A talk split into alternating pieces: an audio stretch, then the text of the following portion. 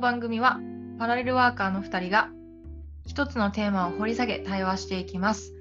日常生活で起こる出来事を心理学というツールを使い、ちょっと違う切り口や視点でお話しします。何かしら皆さんのヒントになれば幸いです。ということで、はい。今日は第7回目です。意外とやっています。もう7回目？はい、もう7回目です。今日はあのはるさんのなんかこうやってる活動というかうん。なんかそこをちょっと話したら面白いんじゃないかなと思ってはい。そこをなんかこう軽く話していただけたら掘り下げていきたいと思います。はい。あ、先に喋る感じ。はい、そうです。え、なんだろう。え、活動？はい。活動な。そうですね。あのフリーランスでこう業務委託でね受けてるあの400人のリモートワーカーたちの組織で働くのとは別にえーっとそうチャネリングをやってるのでチャネリングのイベントをしたりとかやってます。チャネリングのイベント。はいなんかそれがなんか好評ですよね。ね、ありがたいことになんだか刺さるらしいです。メッセージが刺さるらしいです。それって何人ぐらいでやってんですか？何人対象にみたいな。うーん、大体1回いらっしゃってもマックス5名かな。4か5っていう感じですね。それをなんか一人ずつにやるんですか？それともなんか対うん、なんかみんなに刺さるような感じなのか、なんかどういう感じなんですか？えっと、基本スタイルは、うんと、例えば5人なら5人お集まりいただいた中で、お一人ずつ、大体1人20分ぐらいずつかな。あのもう公開セッションみたいな感じでお一人ずつテーマを扱っていくんだけれどもでも最終的にはやっぱりねグループセッションみたいな感じで集まった方たちみんなの共通テーマが次々現れるみたいなそんな感じかな。なるほどね。うん、それがまたハルさんに刺さると。私？ハルさんに。あそうそうそうそうはいブーメランね。そうそうそう、ブームなんで、なんかハルさんにまた帰ってくると。そうなんですよ。これね、面白い法則があって、まあ、チャネリングに限らずだとは思うけれど、こう自分が発した言葉っていうのは自分がもともとねあのテーマとしているものだったりもするし自分に向けた解決だったりもするしっていうことでこのブーメランの法則って言ってねあの出したメッセージを受け取るっていうのをやってますけど、うん。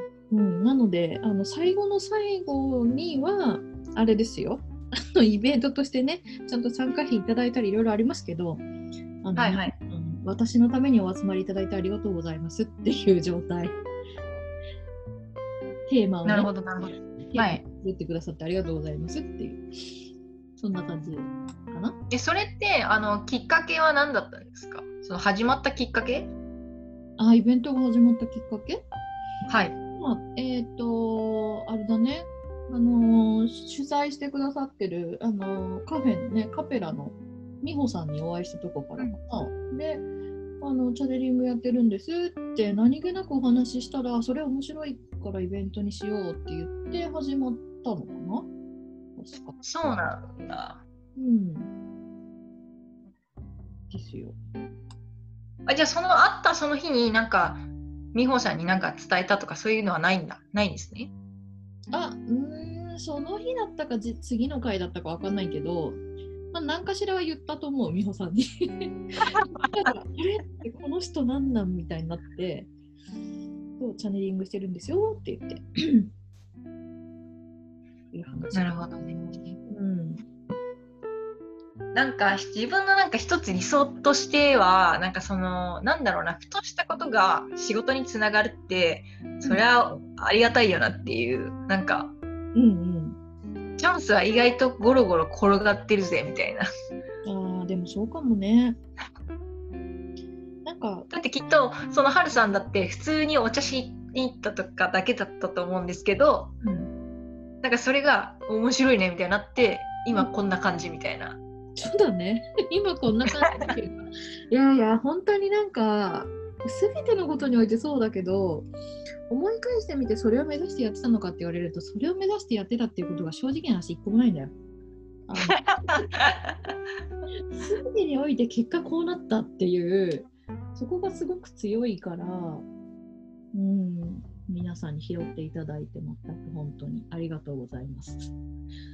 それってどうなんですか？なんか深層心理としては自分が求めていたところなんですかねそれとも全然なんか派生してそうなったのかいやーそこの深層心理はどうなんだろうね。まあ深層心理の構造から言えばよ、あのはい求めていたんでしょうということにはなるけれど 自覚があるかといえばいまだにそこの自覚は薄いかもね。私が求めていたんですはいっていうふうには言ってないからいつも。あなんか不思議ですねという落とし方をいつもしてるから、うん、なんか潜在意識はそうだったんだろうけど潜在意識ではまだ認めてない。なんか多分なんだろうね不思議ですって言ってた方が自分がすごくなんだろう楽楽だしありがたいなと思えるからなんかそうしちゃってんのかもね。まあでも確かにそうですよね。うん、これってでもいろんな人に言えるじゃないですか。なんか話してて盛り上がっていいねみたいなっていつの間にやらそれが仕事になってたみたいあると思うよみんなの中にも。だしえっとねそれでいくとちょっとそのチャネイベントの話とはずれるけどまさに昨日私が体験したことでいくとねなはい。あのその400人のリモートワーカーの組織の中でさあの私がその相談を受けてる面談の中でやっぱりお仕事を求めてらっしゃる方っていうのがすごく多いのねお悩みとして。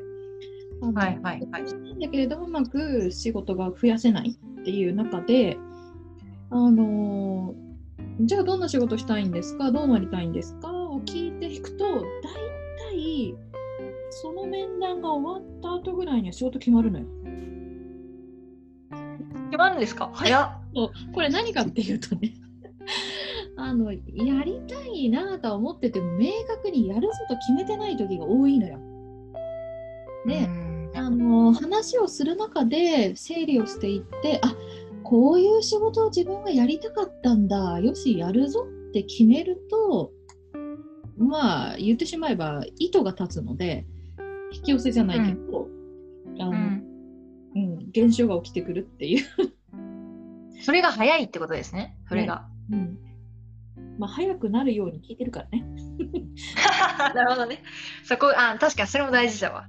まあ、そこはちょっとした技術はあるけれど、うん、だから昨日もそれがあるかな、まあ、あのすぐすぐ起きる人が100%ってわけではないけれどもちろん。でもあのすぐ起きる人も出てくるから昨日も一件ねあの面談終わったらすぐ決まりましたなんて人もいたよへえでもなんかもともとそのなんだろうなこういうのがいいなみたいなのがある方が多いってことですよね。うんとね多いとも実は限らなくって自分がね認識してない得意っていうのもあるじゃない？さっきのね、はいはいはいあありますあります。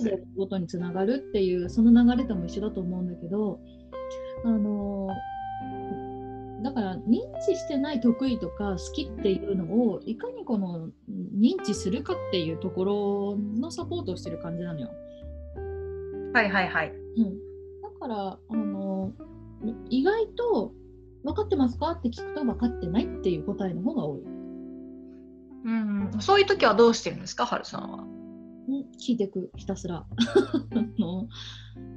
えっとね好きなものはありますかって聞いて出てこない方に関しては逆から聞くじゃあ苦手なものは？みたいな、まあ、絞り込んでいくイメージかななるほどね。反対に聞いて絞り込んでいく。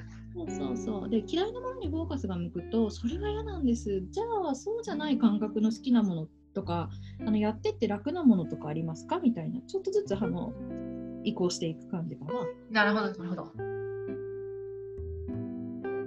でねこれ面白いことにね好きなことって言った時にバッと出る人もいれば出ない人もいるんだけどはい。出ない人の特徴何かっていうとあのただ単純に好きと言って言える状態じゃないのねな何かが紐づいてるんだけどあの言言えない何かがでそれが好きって言ったからにはちゃんとできなくちゃいけないとかちゃんとやらなくちゃいけないが実は紐づいてるケースが多いのよ。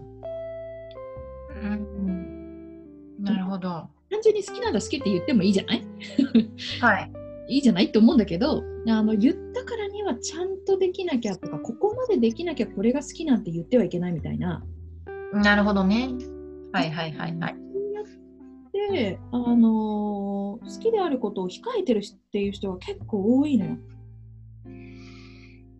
あーでもなんか言われるとそれはすごいわかるかもしれませんね。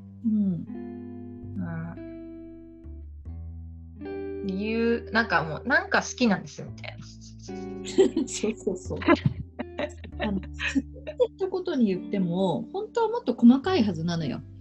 あの例を挙げてしまうとさ例えばじゃあリサーチするお仕事がありましたって言ってじゃあリサーチ好きなんですねって聞き方をするとうーん好きかどうかわかんないですけどみたいになるの。だけどじゃあリサーチの中でも区切って何かを探してる時間は好きですか？とかあのどこにその達成感を感じます？っていうふうに聞くとある一点のポイントだけはものすごくこれが好きこの瞬間は好きとかっていうのがあったりするじゃない？はいはいはい。だからそこまで具体的に聞いてあげないとこれを総じて好きと言っていいのかどうなのかがふわっとしてるの自分の中で。なるほどね。うんはいはいはいはいはい。それってあれなんですか？このなんなんだろうな。なんか社会で全体の流れとしてそういう感じなのかな？なんかふわっとしてなんか好きですみたいな。えっとね、でもね、そっか、社会全体と捉えると、何が起きてるんだなんかその私はこうこうこうだから好きですっていうのは多分なんかそのわかんない。自分の感覚からするとなんか英語っぽくてうん。なんかなんだろうなんか I like なんとかなんとかなんか because って必ず続くからうーん。でもなんか日本って好きですって終わっちゃうんですよ。だからなんかそういうところがなんかわって終わっちゃうのかなって思って今それを聞いてた時なるほどね、それもあるかもね。あんまりその好きな具体中身、具体的に中身をあの伝え合うっていうことを普段そんなにはしてないのかもしれないね。そうですねだからそのなんだろうじなんかこう自分をなんかこう深掘りする人は好きなのかもしれないんですけどうん。なんかその日本としなんかこう日本の示唆としてそのわってしてるのが良さみたいなところが ね、ああるのかなって今思った。あともう一個多分その好きを好きなのに好きと出せないっていうところでいくと好きと得意が混同されてるのかもしれない。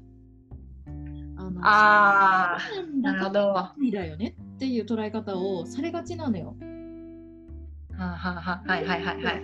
なんか極めてるよねみたいな。スキルがあるから好きと言ってるんだよねみたいな。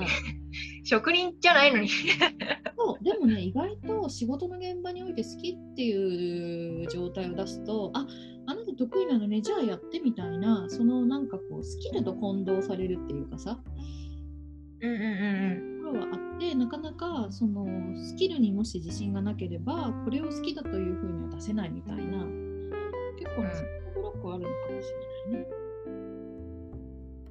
まあでも確かにありますよね。なんかそれって履歴書書くときもなんか悩むところだったりするかも。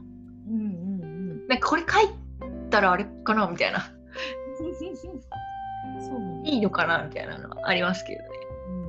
うんそうもっとなんかそこを突っ込んでしまうと実は単純に好きっていう感覚感情とあのスキル的な得意不得意とかこう精度が高いっていうのは正直全く別物だからはいはいはい。もうアプローチを変えないと変なことになるんだよね。あの得意だからじゃあ、うんうんって勝手に思われても好きじゃないとかさよくあるじゃん この作業別にできるけど好きじゃないんですっていう、はいあの状態も実際にはあるしだからそこ、はいはい実は好きでもないのに仕事をその仕事を任され続けるっていうアンマッチも起きてるわけよ。で嫌になっちゃうっていうケースもあるわけね。うんだからなるべくなうんら自分のやってて好きな状態っていうのを正確に把握した上でその中でどうスキルを高めていくかっていうふうにちょっと視点を変えないと実はいろいろうん起きてるなっていう。いや、わかりますよ。それがね、あのね、生きづらさにななる。そうそうそうそれはわかります。その、10そのね、20代前半ぐらいはそうでしたね。ずずっと。その中にいたわ。いたの？ねなんか、はーってなって、なんかそれでずっとなんか連鎖でそれをなんか続けるみたいな。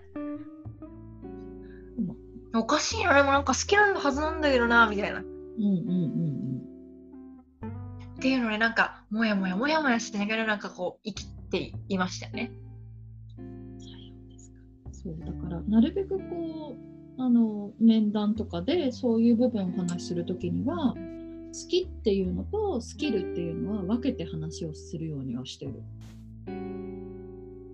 そういうのをね、本当に、こう、小学校の時から教えてほしいですよね。ね、みんなの共通認識の中にね、ちょっとごっちゃになってる部分があるから。そうそう、だからすごい混同しちゃうじゃないですか、そこって。うん、うん、全然違うし、本当に。そう。そうなんですよ。なんかそれが分かってたら、結構その人生、なんだろうな、ショートカットできそうじゃないですか。なんかは早くその自分のななんかこう自立できるっていうか、うんうん。できるだろうなと思って。そうだろうね。あとは、あのさっき京子ちゃん言ってくれたみたいに好きなはずなんだけどな、なんかおかしいな、例えばなんか継続していくことがちょっと苦しくなってきたなとか、うんうん、そこで思い悩んで、あの止まってしまう期間は短くなるだろうね。そうそうそというと止まる可能性はあるけどさ。う。はい。今そこの現在地を知ることがなんかね、どういくかっていうのは、もっと手前で分かれば。そうそうそう。深みにはうん。まりづらくはなるね。そうですね、そうですね。多くの人が多分そこですごい悩む。うん。うん。そうなんだよ。おかしいなーって言って。うんおかしいなってなるよね。なるよ。下手すればそれでなんかもう定年まで行く人もいますからね。いや、いるだろうね。はい。なんか、あれだよね。きっとそういう方たちの中には、この違和感に気づいてはいけないっていうさ、こう禁止も入るかもね。気づいてしまったらちょっとやばいことになるぞっていうのは分かってる人。ちょっと気づかないようにしていこうかなみたいなのもあるんじゃないかな。あるでしょうね。気づいたらダメみたいな。ちょっと隠れてあなたみたいな。今言ってくれた定年っていうさことが当たり前だった時代もうすでにそこってちょっと崩れてるけど、はい。定年まで一つの会社でとか、まあ、一つの会社じゃなかったとしても定年までこう勤め上げるみたいなのが常識だった時代にしたらさやっぱり気づいてしまうことによってそこがもう前提が崩れるじゃない、うんうんうんうん。うん、だからこう気づいてはいけないよね。いないムード感だよね。確かにそうですね。うん。だってギリギリですし、なんかそのギリギリで気づいたとしてもってことですよね。あこんなギリギリ気づいちゃったみたいな。だしね、もし早めに気づいたとしても先が長いのにどうしようっていう確かに確かに。なことだって発生するしね。はい。だからそう考えると実はみんなうっすら気づいてるんじゃないかっていう疑惑があるわけよ。なんだかんだみんなうっすら気づいてるんじゃないかなって。だけどそれをこうね出してよし感じてよしとするかどうかっていうところが大きく多分違うんだろうなとは思うけど。まあ確かに。そうですね、それ。なんかなんかこれからどうなるかが楽しみですよね。なんか今後のうん、世の中がどうなるかが。そうだね。なんかこう長く続けることそのものが価値を持つっていう時代ではなくなってきてるからあの人の心の中でそのブロックは働きにくいかなという構造的にねは思うけどあの禁止が少なくなっていくイメージはあるけれどけどさっき言ったその好きとスキル得意かどうかっていうところの混同具合がいつ解けるのかっていうのはうんちょっとわかんない。うーん、確かに。まあだからこれを聞いてる人はきもう今日からこう気づくかもしれませんね。気づいて気づいてほしいな。ね、気づいてほしいですよね。自分も気づいてほしいもんだって。そうなんか苦しかったから、すごく。そうなんだよね。なんか好き別になんだろう得意じゃなくってもそれこそ言ってしまえば下手でも好きって言っていいんですっていうねそうそうそうそうそものは好きなんですものだってっていう。う。うんうんうん。そう、本当何か問題でもですよね。好きですけど、何か問題ありますかみたいな。そうそんなもの誰も持ってだから好きをやめろとかそんなこと好きって思うななんてことは誰にも言えないっていうのはさそこだけ切り取ればみんなあそうだよねって思ってくれるんだけどなかなかねスキルとくっついちゃってるとそこって切り離しにくいからうんこんなこと好きね得意でもないのに好きだって言うんじゃねえよみたいな ちょっと乱暴なねアプローチも出てくるかもだけど。いや、本当そうですよ。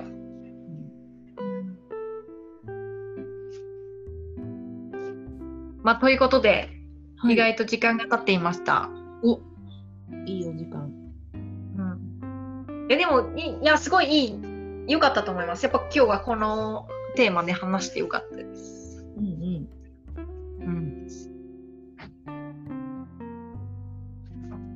今日これを聞いた人は、なんかもう、好きはもうそのまま好きでいいんだと。うん。スキルに紐付けなくていいんだっていうのになんか気づいてね、なんか少しでも生き生きやすくなってくれたらいいですね。ね嬉しいですね、そこは。うん。まあ、うまくこうまとまったところで今日はこのぐらいで終わりたいと思います。はーい。はい。では、今日もありがとうございました。ありがとうございました。